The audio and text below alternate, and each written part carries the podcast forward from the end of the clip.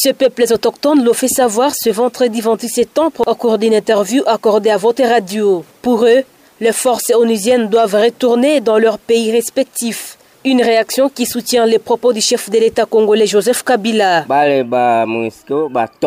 Que la Monisco retourne chez elle parce qu'elle n'a pas de travail ici. Elle passe de longueurs de journée à circuler sur les acteurs principaux sans aucun objectif. Si Kabila leur demande de partir, c'est une bonne chose.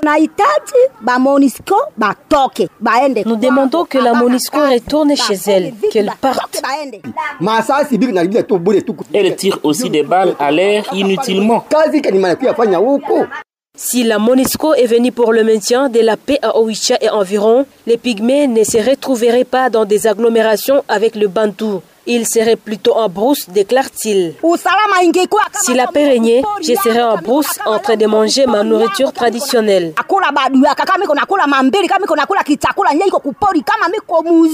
Je n'aurais pas cette santé médiocre. Je ne serais pas également ici à Oicha vivre avec les Bantous. Pourquoi nous avons quitté la brousse? Nous vivons dans la brousse.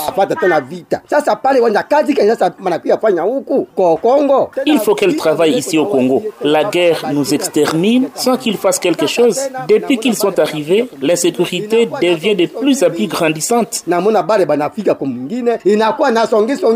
Rappelons que le président congolais Joseph Kabila à la tribune de l'ONU au cours de sa 73e assemblée a dit que 20 ans après le déploiement des forces onusiennes en RDC et à raison de leurs résultats largement mitigés sur le plan opérationnel, le gouvernement congolais exige son retrait en RDC. Florence Makalikal de la radio Moto pour Internews.